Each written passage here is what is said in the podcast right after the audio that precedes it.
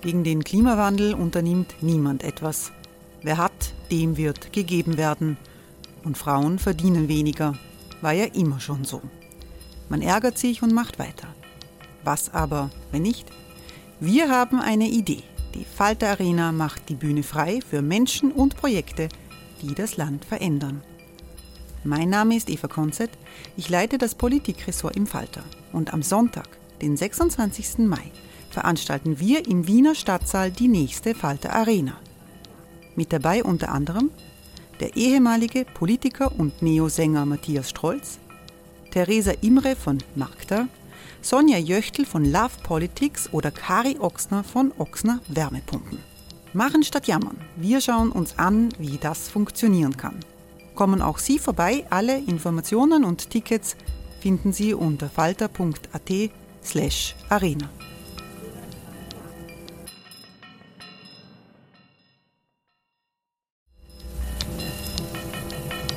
Falter-Podcasts werden durch Werbung unterstützt. Das hilft bei der Finanzierung unseres journalistischen Angebots. Die Erderhitzung ist kein Gefühl, aber mit vielen Gefühlen verbunden. Sorgen etwa oder Angst. Eine Veranstaltung gegen diese Ohnmacht ist Tipping Time, eine Klimakonferenz der Zivilgesellschaft. Von 9.5. bis 11.5. findet Tipping Time in Kooperation von Globe Art, Solektiv und Tangente St. Pölten statt und lädt ein zu Diskurs, Diskussionen und Workshops mit namhaften Vortragenden wie Nikolai Schulz und Friederike Otto. Weitere Informationen finden Sie auf www.tangentesanktpölten.at.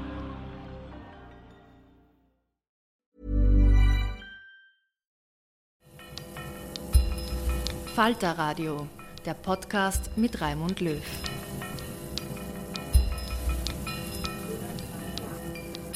Sehr herzlich willkommen, meine Damen und Herren, im Falter Radio.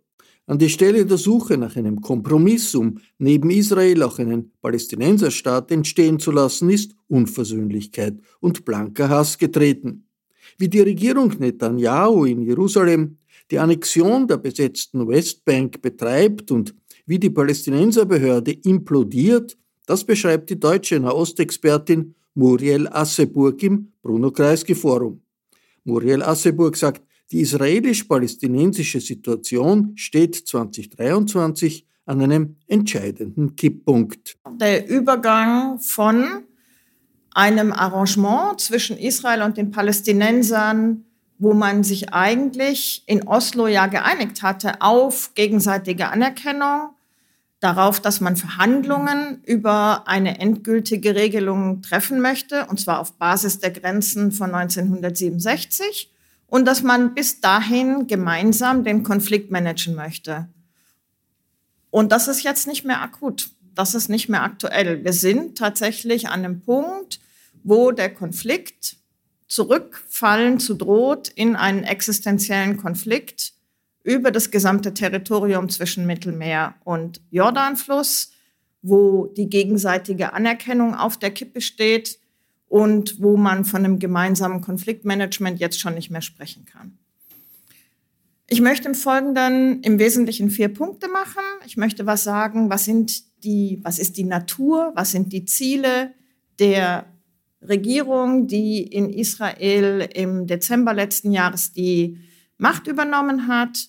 Dann konkreter, was sind die Ziele und Maßnahmen, die sie ergreifen möchte und die sie schon ergriffen hat in Bezug auf das Westjordanland. Dann möchte ich was sagen zur Situation im Westjordanland ähm, und letztlich enden mit einem Ausblick ähm, und auch, was das für europäische Politik heißen könnte. Erster Punkt. Die Regierung, die im Dezember letzten Jahres unter der Führung von Benjamin Netanyahu die Macht in Israel übernommen hat, ist die religiöseste und rechteste Regierung, die Israel je hatte. Sie hat eine gute Mehrheit in der Knesset mit 64 von 120 Sitzen. Davon hat der Likud die Hälfte. Und die religiösen Parteien haben die andere Hälfte. Wiederum mit einer ähm, etwas mehr als die Hälfte davon die Ultraorthodoxen und etwas weniger als die Hälfte die nationalreligiösen und Rechtsextremen. Ähm, und das Wort rechtsextrem ist tatsächlich für diese Parteien noch eine Untertreibung. Wir haben hier mit Menschen zu tun, die ein extrem rassistisches äh, Gedankengut pflegen, die ein sehr fragwürdiges Verhältnis zu Gewalt haben ähm, und die auch schriftlich vorgelegt haben, ihre Visionen von einer Regelung des Konflikts, die im Wesentlichen darauf hinauslaufen, dass das Gros der Palästinenser vertrieben wird. In der jetzigen Regierung dominieren drei Hauptpunkte die Agenda. Es geht um die Neuordnung von Staat, Gesellschaft und Religion. Da geht es insbesondere für die Ultraorthodoxen darum, die Ausnahmen vom Militärdienst für ihre Klientel zu erreichen.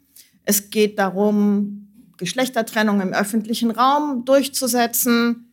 Äh, das sind die Fragen, die hier dominieren für die Ultraorthodoxen. Dann geht es zweitens, schon angesprochen worden, um den Justizumbau. Das betrifft konkret die Frage, wer ernennt, die obersten Richter. Das soll stärker in Richtung der Regierung verschoben werden und weniger bei den Professionellen, also in der Justiz liegen.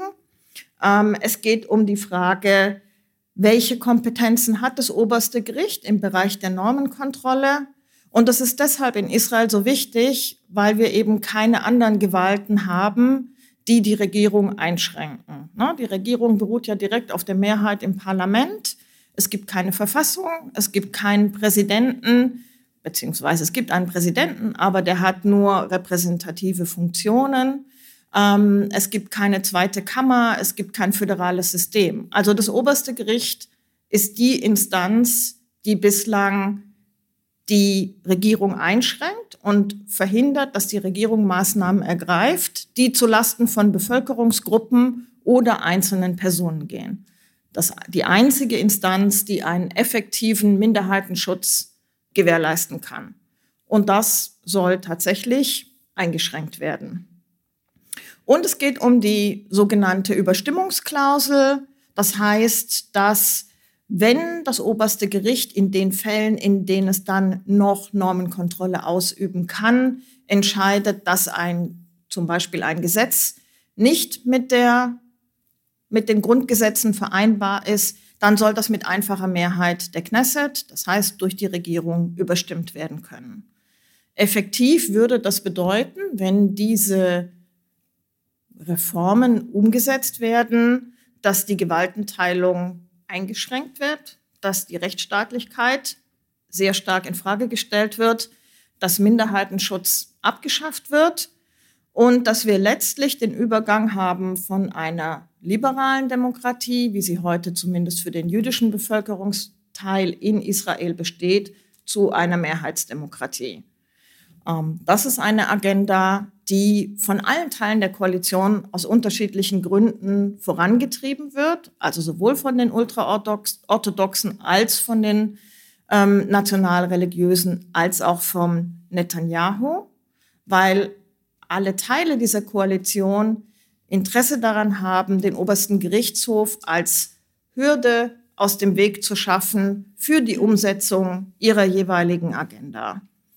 Und in dem Zusammenhang muss man auch sagen, dass alle Teile dieser Regierung andere in der Gesellschaft, die sich einsetzen für Menschenrechte, für ein gleichberechtigtes Zusammenleben zwischen jüdischen und palästinensischen Israelis, als Bedrohung sehen, als Feinde markieren. Der Hauptgrund, warum der Premierminister diese Agenda vorantreibt. Und das hätte er vor zehn Jahren wahrscheinlich noch nicht gemacht. Aber jetzt macht er es, weil es um sein politisches Überleben geht und darum zu verhindern, dass er im Gefängnis landet, ähm, wegen seiner Verfahren, wegen Veruntreuung und Korruption. Der dritte Punkt auf dieser Agenda ist das, was Israelis bezeichnen als die Anwendung von Souveränität in der Westbank. Und da komme ich gleich nochmal im Detail darauf zurück. Ich glaube, es ist wichtig zu verstehen, dass diese Regierung angetreten ist, um zu gestalten, nicht um zu verwalten. Ja, die hat einen revolutionären Impetus. Und es ist auch wichtig zu sehen, dass die Machtverteilung, wie ich sie geschildert habe, also wie viel Knesset-Sitze wer äh, als Basis in der Regierung hat, nicht die tatsächliche Machtverteilung widerspiegelt. Tatsächlich ist Netanyahu abhängig von den Rechtsextremen und man sieht, dass er zunehmend getrieben wird von ihnen und dass er in dieser Situation immer wieder auch taktische Fehler macht. Also der Netanyahu, wie wir ihn seit langer, langer Zeit gekannt haben, der Zauberer, der sich aus jeder Ecke wieder herauszaubert und immer einen neuen Trick in der Tasche hat, das funktioniert nicht mehr. Wir haben das deutlich gesehen, als er jetzt den Verteidigungsminister entlassen hat, Joachim Galant, und damit die Protestbewegung eben nochmal ganz stark befeuert hat, anstatt eher den Wind aus den Segeln zu nehmen. Tatsächlich haben wir eine sehr, sehr breite Protestbewegung in Israel gegen diesen Justizumbau. Und tatsächlich wendet sie sich nur gegen diesen Agendapunkt, gegen den Justizumbau. Ähm, ich glaube, es ist ganz wichtig zu verstehen, dass das nicht die israelische Linke ist, die jetzt sich äh, mit einem alternativen Gesellschaftskonzept gegen die Regierung steht, sondern es ist ein breites Bündnis im Wesentlichen aus der politischen Opposition des Zentrums, der Zivilgesellschaft, der Unternehmer, äh, aus Teilen der Justiz und aus Teilen des Sicherheitsapparates. Und wir haben auch in dieser Protestbewegung tatsächlich das Zentrum, die politische Rechte mit vertreten, die Rechte zumindest, ähm, die selbst sich als liberal-demokratisch sieht. Und der Begriff rechts in Israel bezieht sich ja in der Regel auf das Verhältnis zu den Palästinensern. Also auch Leute, aus dem, die aus dem Likud ausgetreten sind ähm, und jetzt zum Beispiel in der Partei von, ähm, vom ehemaligen Verteid Verteidigungsminister Ganz sind, sind Teil dieser Bewegung.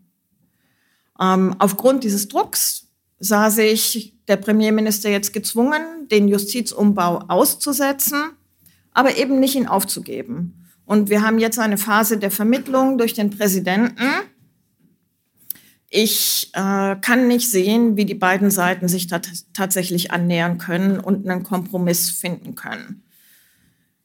Meine große Befürchtung ist, dass letztlich der Kompromiss einer sein wird, der den Justizumbau ähm, zu Teilen hintanstellt, dafür ein äh, weitere Maßnahmen durchsetzt in Bezug auf die Palästinenser und die Westbank.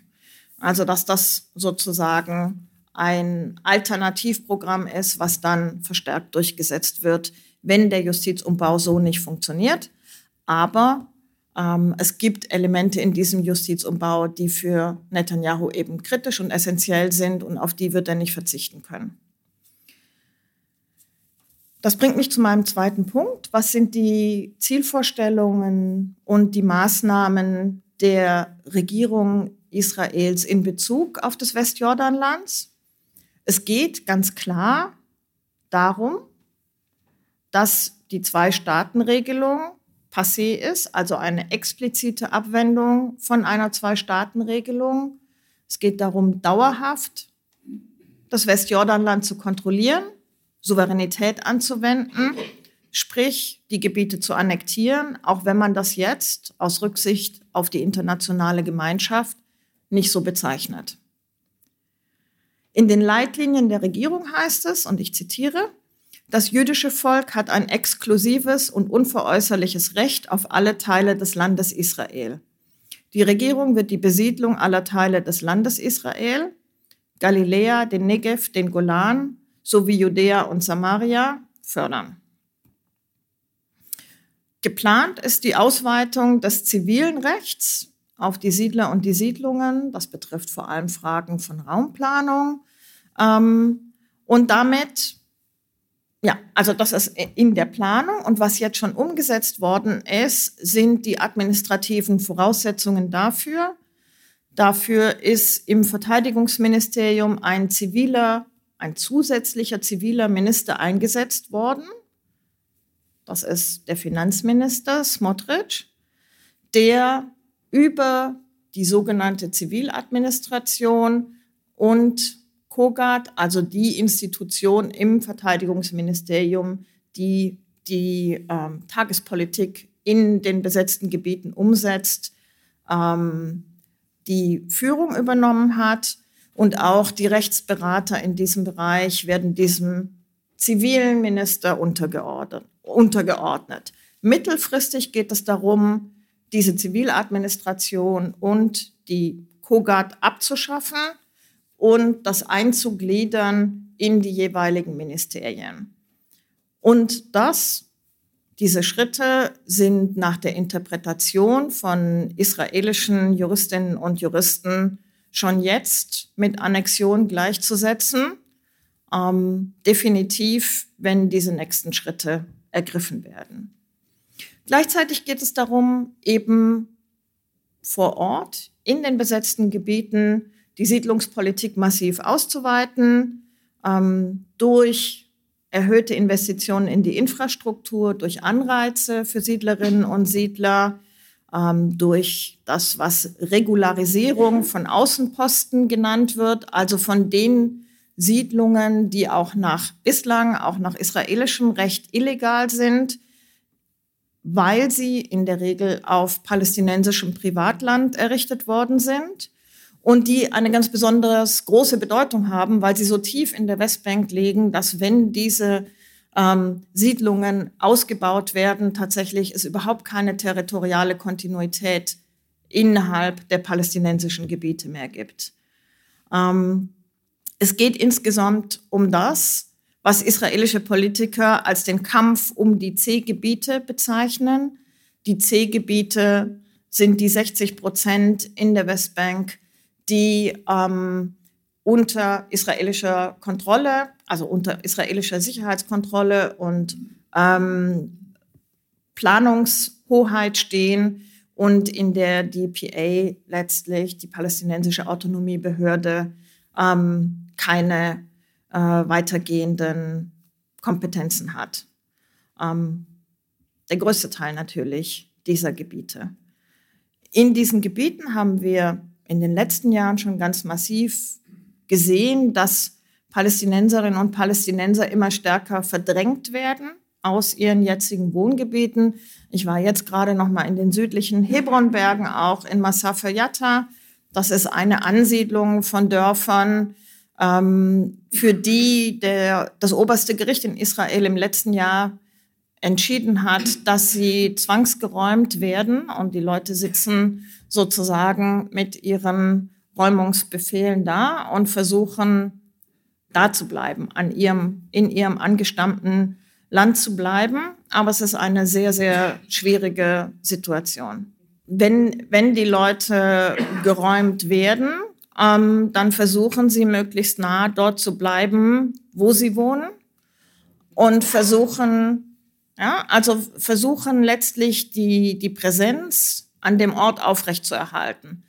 Zum Beispiel in diesen Gebieten gibt es Leute, die immer wieder in die Höhlen am Rande der Orte ziehen, damit sie eben nicht den Ort ganz aufgeben und da wieder zurückkommen können. Das hat auch Rückwirkungen, dieser Ansatz insgesamt auf die Sicherheit und wird in der Zukunft noch mehr Rückwirkungen haben auf die Sicherheitssituation.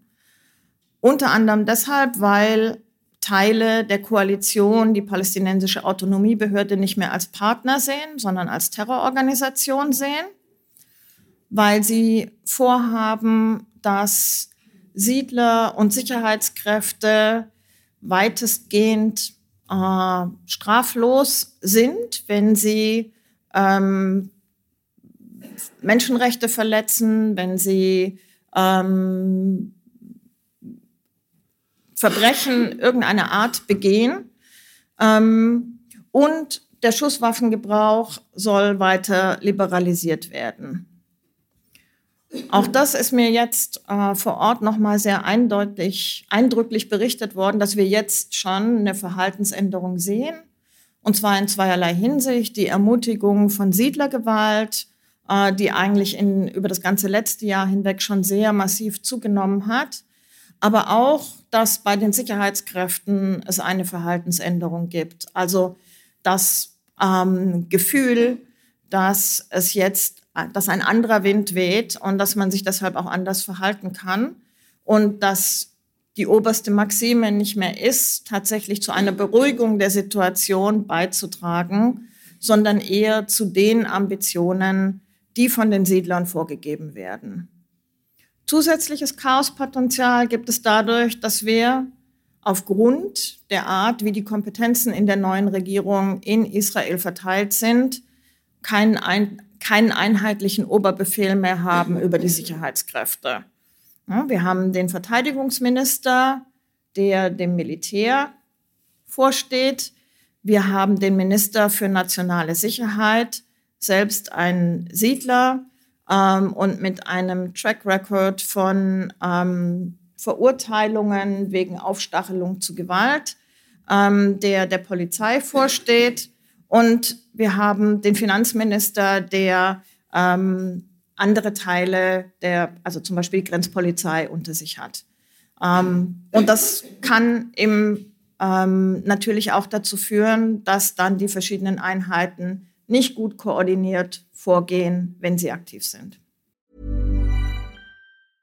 Ready to pop the question? The jewelers at BlueNile.com have got sparkle down to a science with beautiful lab-grown diamonds worthy of your most brilliant moments. Their lab-grown diamonds are independently graded and guaranteed identical to natural diamonds, and they're ready to ship to your door. Go to Bluenile.com and use promo code LISTEN to get $50 off your purchase of $500 or more. That's code LISTEN at Bluenile.com for $50 off. Bluenile.com code LISTEN.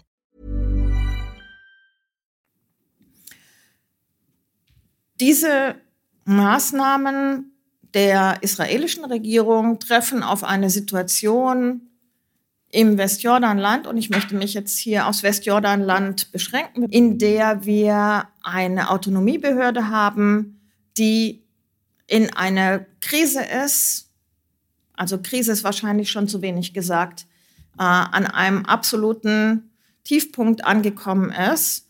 Und der lässt sich beschreiben durch das Zusammenwirken von vier Haupt Faktoren oder Hauptdimensionen. Das erste ist, dass der Gesellschaftsvertrag zwischen den ansässigen Palästinenserinnen und Palästinensern und der Autonomiebehörde zusammengebrochen ist. Was meine ich damit? Ähm, die Autonomiebehörde hat ihren Existenzzweck verloren. Der war ja, der Kern eines palästinensischen Staates zu sein und durch Verhandlungen ein Ende der Besatzung herbeizuführen. Wenn es keine Aussicht mehr auf ein Ende der Besatzung gibt, wenn es keine Verhandlungen gibt, ähm, dann gibt es auch keinen palästinensischen Staat. Und deshalb ist diese Autonomiebehörde heute, hat eigentlich nur noch eine Funktion erhalten, nämlich die, als Hilfs-Sheriff der Besatzung zu fungieren. Das ist zumindest die Wahrnehmung der palästinensischen Bevölkerung. Die zweite Dimension ist, dass wir einen sehr weitgehenden Verlust der Dienstleistungsfunktion dieser Autonomiebehörde haben. Und das liegt vor allem daran, dass die Finanzlage immer schwieriger, immer schwieriger geworden ist über die letzten Jahre. A, weil Geberleistungen zurückgegangen sind und B, und wichtiger noch, weil Israel die Transfers zurückhält und die neue Regierung hat das tatsächlich nochmal verschärft sodass mittlerweile die Autonomiebehörde ihre Gehälter äh, nur noch zu Teilen auszahlen kann und tatsächlich der ganze Bildungssektor, der Gesundheitssektor in einem sehr schlechten Zustand ist. Wir haben jetzt seit über zwei Monaten einen Lehrerstreik, ähm, dem sich, glaube 85 Prozent der Lehrerinnen und Lehrer in der Westbank angeschlossen haben. Das heißt, seit zwei Wochen gibt es keine Beschulung mehr. Ähm, und es gibt momentan keinen Ausblick eigentlich, wie diese Krise äh, geregelt werden kann, weil die Autonomiebehörde eben kein Geld hat, um die Lehrer zu bezahlen ähm, und ihre Gehälter den Lebenshaltungskosten anzupassen. Dritter Teil der Krise ist, dass letztlich das, was Ziel oder auch ein Ziel war, nämlich ein demokratisches Gemeinwesen in den palästinensischen Gebieten aufzubauen, gescheitert ist. Nicht nur haben wir nach wie vor die politische Spaltung mit zwei Führungen, zwei unterschiedlichen, sich ähm, feindlich gesinnten Führungen in der Westbank und im Gazastreifen. Wir haben auch mittlerweile tatsächlich eine Diktatur in der Westbank. Ja? Äh, es gibt keine Gewaltenteilung mehr. Äh, also es gibt keine unabhängige Justiz. Es gibt kein Parlament mehr. 2021 hätten zum ersten Mal seit 2006 wieder Wahlen stattfinden sollen, die im letzten Moment abgesagt worden sind. Und wir sehen eigentlich eine Zunahme der Repression gegenüber der Zivilgesellschaft, die Einschränkungen der Pressefreiheit, der Medienfreiheit, der Meinungsfreiheit, das Andauern von schweren Menschenrechtsverletzungen, Folter etc. Und das führt natürlich auch dazu, dass die Palästinenserinnen und die Palästinenser ihre Führung als korrupte, als repressive und als eine am, im Wesentlichen an Eigeninteressen orientierte Clique wahrnehmen. Vielleicht zur Illustration ähm, ein paar Zahlen aus einer Umfrage eines palästinensischen Meinungsforschungsinstituts. Ähm, die sind von Dezember letzten Jahres, ähm, sind aber auch in der letzten Umfrage vom März, spiegeln die sich so wieder. Ich habe noch einen Punkt ver vergessen, und zwar einen ganz wichtigen Punkt der Krise. Ähm, dann kommen die Umfragen. Ähm, es gibt einen Kontrollverlust der Autonomiebehörde in Teilen der Westbank, vor allem in der nördlichen Westbank, aber nicht nur.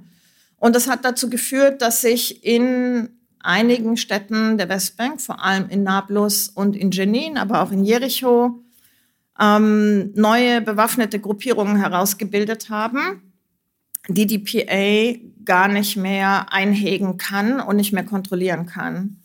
Und sie kann das deshalb nicht, also das, das ist nicht so sehr ein Problem ihrer mangelnden Kapazitäten im Sicherheitsbereich. Ja, sie könnte tatsächlich damit viel Gewalt reingehen und das Problem beseitigen. Es ist ein Problem ihrer Popularität und ihrer mangelnden Legitimität. Und es ist ein Problem der fortgesetzten israelisch, israelischen Militäroperationen in eben diesen Gebieten, was dazu führt, dass die Autonomiebehörde eben da gar nicht aktiv werden kann, wenn gleichzeitig die Israelis dort vorgehen. Ähm, wir sehen, dass tatsächlich, und das ist ein weiterer Punkt, der immer weiter die Legitimität der PA untergräbt, ähm, dass es ihr nicht gelingt, die eigene Bevölkerung gegenüber diesen israelischen Militäroperationen zu schützen und dass selbst wenn sie Absprachen trifft, mit der israelischen Regierung, wie jetzt äh, zuletzt in Aqaba und Sharm el-Sheikh, dass dennoch die israelischen Militäroperationen weitergehen. So, jetzt zur Illustration. Die Zahlen aus den Umfragen. Ähm, 51 Prozent der befragten Palästinenserinnen und Palästinenser sehen Gewalt als das effektivste Mittel, um palästinensische Rechte durchzusetzen. 72 Prozent unterstützen diese neuen bewaffneten Gruppierungen, die sich daraus gebildet haben. Und 87 Prozent sind der Meinung, dass die Autonomiebehörde kein Recht habe, sie aufzulösen. 75 Prozent fordern den Rücktritt des Präsidenten Mahmoud Abbas. 81 Prozent halten die PA-Institutionen für korrupt.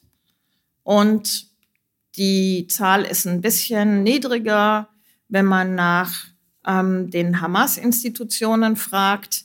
Da sagen 69 Prozent, dass diese korrupt sind. Das geht einher mit einer Abnahme der Unterstützung einer Zwei-Staaten-Regelung. Da haben wir mittlerweile nur noch knapp ein Drittel der Palästinenserinnen und Palästinenser, die sagen, sie sind für eine Zwei-Staaten-Regelung, während zwei Drittel das ablehnen. Wir haben aber gleichzeitig nicht die Zunahme oder keine signifikante Zunahme der Idee einer Einstaatenregelung, die vor allem von jüngeren Aktivistinnen und Aktivisten vertreten wird. Also, dass man sagt, wir haben einen, einen binationalen Staat mit gleichen Rechten für alle. Das schien mal im Aufwind zu sein, ist jetzt aber nicht mehr der Fall. Ähm, in dieser Umfrage lehnen 71 Prozent einen Staat mit gleichen Rechten ab. Und diese Zahlen spiegeln sich im Grunde, wenn wir auf die israelische, also auf die jüdisch-israelische Bevölkerung gucken. Ähm, da sagen Umfragen eben auch sehr klar, dass auch dort nur noch knapp ein Drittel für eine Zwei-Staaten-Regelung ist. Ähm, wir sehen, dass auf beiden Seiten ungefähr 80 Prozent der Bevölkerung sagen, wir haben Anspruch auf das gesamte Land, nicht nur auf Israel oder auf äh, die palästinensischen Gebiete, sondern das gesamte Land zwischen Jordan und Mittelmeer und befürworten letztlich eine Einstaatenregelung mit ungleichen Rechten. Auch das ein Spiegel auf beiden Seiten. Hintergrund ist natürlich, um diese Entwicklungen zu verstehen, dass wir seit 2008 keine ernsthaften Verhandlungen mehr über ein Friedensabkommen gehabt haben, 2014 gab es nochmal Gespräche zwischen beiden Seiten, äh, damals von US-Außenminister Kerry ähm, vermittelt. Aber da gab es schon gar kein Zusammentreffen mehr dazu. Und in dieser Zeit hat sich das, was ich bezeichnen würde als Einstaatenrealität mit ungleichen Rechten, immer weiter verfestigt. Und das heißt auch, ähm, oder das ging auch einher, dass eben immer stärker Gewalt das äh, den Alltag bestimmt und es immer wieder zu Eskalationen kommt. Letztes Jahr 2022 war in der Westbank das tödlichste Jahr seit dem Ende der zweiten Intifada. Das ist was, was hier äh, sehr oft nicht wahrgenommen wird, weil es eben keine große Eruption eigentlich ist, sondern die ständige Gewalt, ähm, bei der fast jeden Tag ein, zwei, drei oder vier Menschen umkommen. Wir haben jetzt, also ich habe über die bewaffneten Gruppierungen gesprochen, äh, ich würde sagen, wir haben nach wie vor keine dritte Intifada. Diese Gruppierungen ähm, haben keine gemeinsame Agenda. Sie funktionieren eher als eine Art oder verstehen sich eher als eine Art Bürgerwehr, die eben versuchen, das Eindringen des israelischen Militärs in die Städte zu verhindern ähm, und die sehr lokal agieren, ähm, nicht nur defensiv, ja, auch ähm, durchaus offensiv, auch gegen Siedler in diesen Gebieten vorgehen.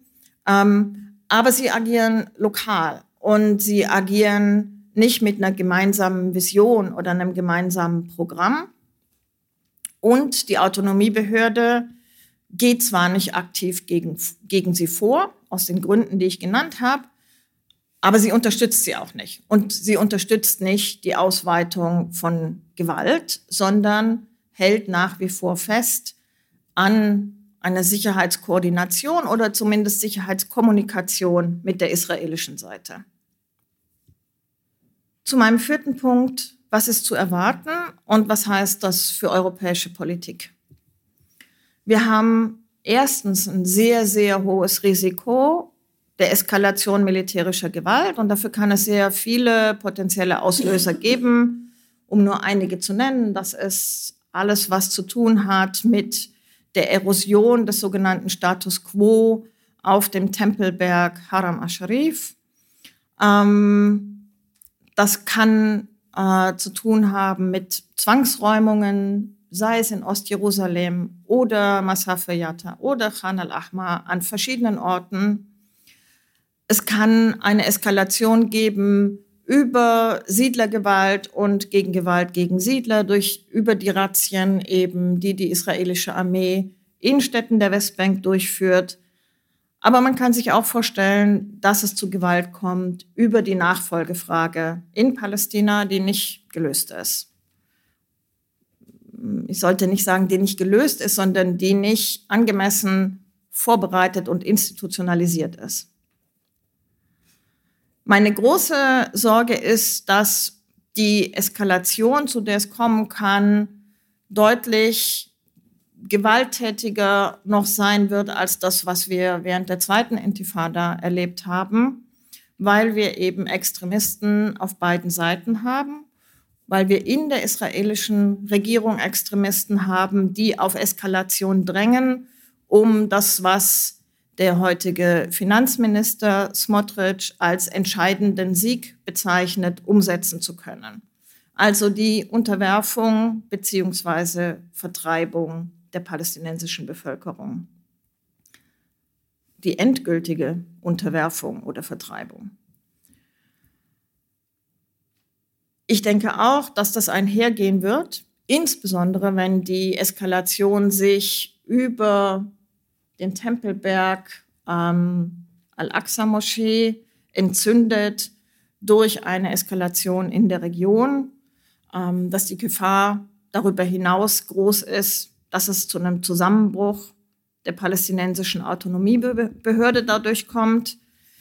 Ähm, und dass wir das, was ich eingangs sagte, dann tatsächlich erleben, nämlich den Rückfall in diesen existenziellen Konflikt über das gesamte Territorium, in dem beide Seiten zurückgekehrt sind zu einem absoluten Nullsummendenken. Also man nicht mehr sieht, dass man gemeinsam ähm, existieren kann und nach Möglichkeiten der Koexistenz sucht, sondern tatsächlich auf Sieg über die andere Seite sitzt.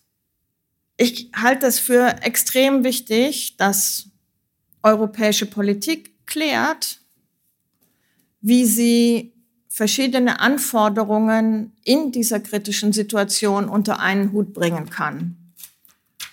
Nämlich, wie kann man historische Verantwortung, die Europa hat, auch für die Entwicklung im Nahen Osten, wie kann man Interessen, die wir haben, und wie kann man einen Beitrag zur Konfliktbearbeitung, zu friedlicher Konfliktbearbeitung zusammenbringen. Und dazu ähm, vielleicht ein paar Ideen von meiner Seite. Das eine ist, ähm, Europäer können nur oder werden nur ernst genommen werden, wenn sie nicht zwingend mit einer Stimme sprechen. Ähm, das halte ich für gar nicht mehr realistisch in diesem Konflikt. Ähm, aber wenn sie zumindest starke Allianzen bilden, und wenn Sie die Institutionen, die für Sie sprechen und die für Sie auftreten, nicht hintergehen. Also um das konkreter zu machen, wenn der hohe Vertreter der EU von israelischer Seite als persona non grata bezeichnet wird, dann sollten eigentlich die Mitgliedstaaten ihm zur Seite stehen, da er ja ihre Interessen dort vertritt.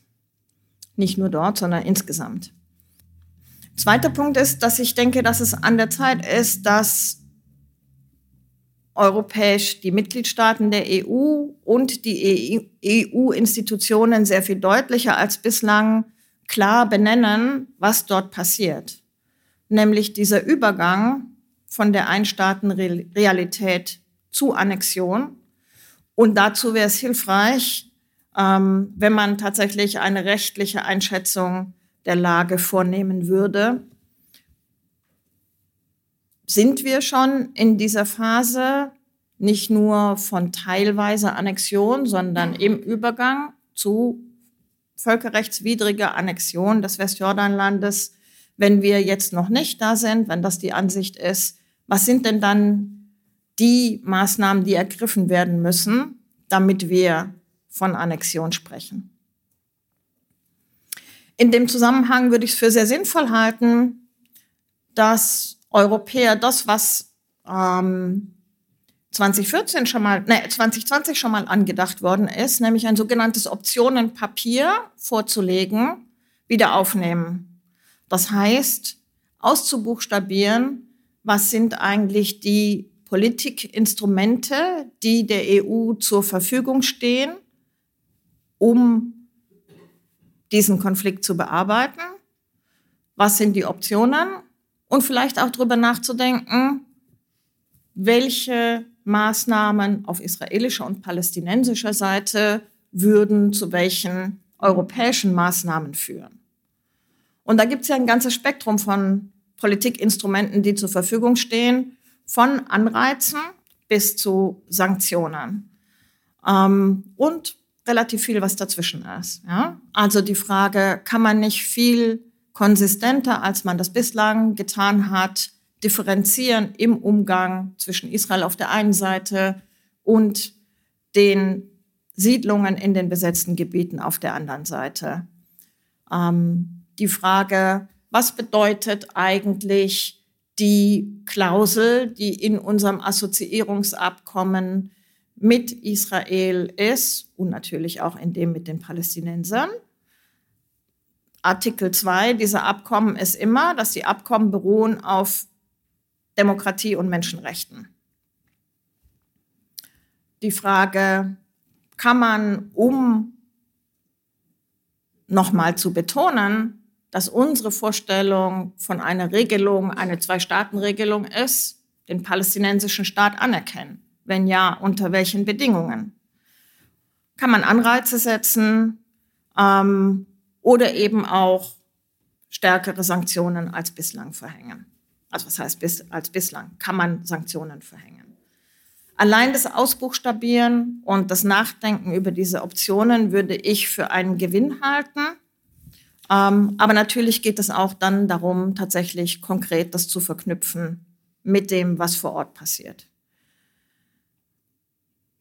Ich halte es für ganz wichtig, dass wenn Europäer über Maßnahmen nachdenken, dass sie sich klar sind, was ihre Orientierung dabei ist. Und die Orientierung kann meiner Ansicht nach sein, nicht sein, an einem Status quo, der sowieso so schon, schon so stark erodiert, wie wir das derzeit sehen, festzuhalten, sondern die Orientierung muss meiner Ansicht nach im Völkerrecht liegen, in den Menschenrechten und im Kriegsvölkerrecht. Das kann nicht nur in Europa gelten, das muss auch für europäische Politik im Nahen Osten gelten.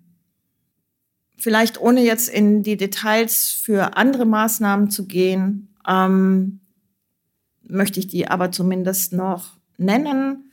Und äh, ein Punkt, den ich für zentral halte, ist, dass wir uns nochmal klar darüber werden, welche Funktion für eine Zwei-Staaten-Regelung, wenn wir denn an einer Zwei-Staaten-Regelung festhalten wollen, wie wir das die ganze Zeit behaupten, welche Funktion hat denn dann die palästinensische Autonomiebehörde? Ähm, wenn wir der Ansicht sind, sie hat darin eine wichtige Funktion, dann müssen wir uns mit ihr beschäftigen, weil sie sonst tatsächlich weiter erodiert bis zum Kollaps. Und wenn wir das tun, dann kann meiner Ansicht nach ein reiner Sicherheitsansatz, wie wir ihn von den Amerikanern sehen, nicht helfen. Das Problem ist nicht ein Sicherheitsproblem, das Problem ist ein Legitimitätsproblem.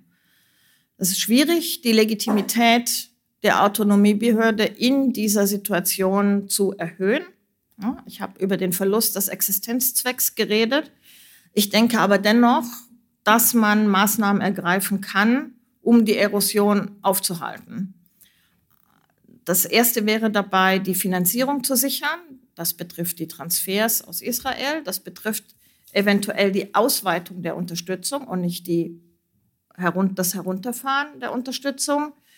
Und das sollte meiner Ansicht nach aber sehr klar einhergehen mit einer Konditionierung dieser Unterstützung.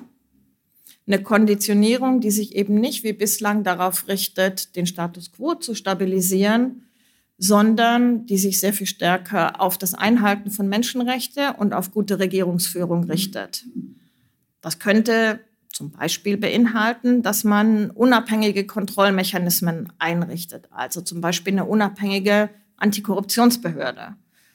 Das könnte beinhalten, dass man den Mechanismus, wie die Nachfolgefrage gelöst wird, klarer ausbuchstabiert. Und es sollte meiner Ansicht nach auf jeden Fall beinhalten, dass wir nicht wie ein weiteres dieser Mantras ähm, immer einfordern, dass Wahlen abgehalten werden, sondern dass wir erstmal dazu beitragen, dass überhaupt eine Grundlage dafür besteht, dass Wahlen auch Sinn ergeben. Was ist eigentlich eine Lehre aus ganz vielen Konflikten, dass Wahlen Konflikte nicht regeln, wenn nicht die entsprechenden Vorkehrungen getroffen worden sind. Das heißt, wenn es nicht ein Minimum an Aussöhnung zwischen Hamas und Fatah gibt, wenn es nicht eine Einigung auf ein Klima von Meinungsfreiheit, Vereinigungsfreiheit gibt und ein Parteiengesetz gibt, dann ergeben Wahlen wenig Sinn. Vielleicht den allerletzten Punkt noch. Ich halte es auch für wichtig, dass Europäer dazu beitragen, dass tatsächlich eine, ein Horizont für eine Konfliktregelung bestehen bleibt. Heute ist nicht der richtige Zeitpunkt, um die Konfliktparteien an einen Verhandlungstisch zu bringen. Das ist völlig unsinnig, ja, weil wir auf der einen Seite keinen keinen Willen haben für Verhandlungen, auf der anderen Seite keine Kapazität und keine Legitimität, Verhandlungen zu führen. Und dennoch ist es wichtig, dass die Hoffnung auf eine Koexistenz in diesem Gebiet nicht verloren geht und dass wir daran arbeiten, mit anderen, auch in der Region, klar zu machen, wie so eine Koexistenz aussehen kann. Die muss nicht zwingend dann so aussehen. Aber es muss klar sein, hier gibt es ein Ziel, was nicht nur wir als Europäer verfolgen, sondern auch andere in der Region. Insofern ähm, finde ich das sinnvoll, dass der Sonderbeauftragte für den Nahostfriedensprozess tatsächlich sich ins Benehmen gesetzt hat mit den Saudis und anderen äh, Regionalmächten, um zu schauen, was kann man gemeinsam erreichen, um eine Perspektive im Sinne von zwei Staaten aufrechtzuerhalten. Ich halte das ganz entscheidend dafür, dass wir hier engagiert bleiben, um A, europäische Handlungsfähigkeit unter Beweis zu stellen, aber auch europäische Glaubwürdigkeit im Nachbarschaftsraum und in dem, was oft als globaler Süden bezeichnet wird. Das Referat von Muriel Asseburg im Bruno-Kreisky-Forum fand am 20.04.2023 statt. Beim Kreisky-Forum bedanke ich mich sehr herzlich für die Zusammenarbeit. Die entsprechende Gesprächsreihe im Kreisky-Forum wird von der Journalistin Gudrun Harrer geleitet. Muriel Asseburg ist Nahostexpertin in der Stiftung Wissenschaft und Politik in Berlin. Ich verabschiede mich von allen, die uns auf UKW hören, im Freirad Tirol und auf Radio Agora in Kärnten.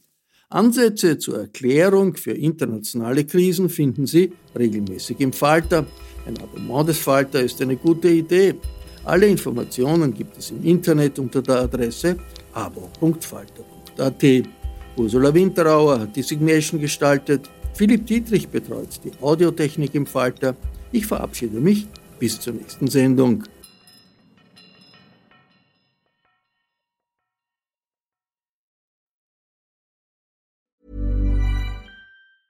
Even when we're on a budget, we still deserve nice things.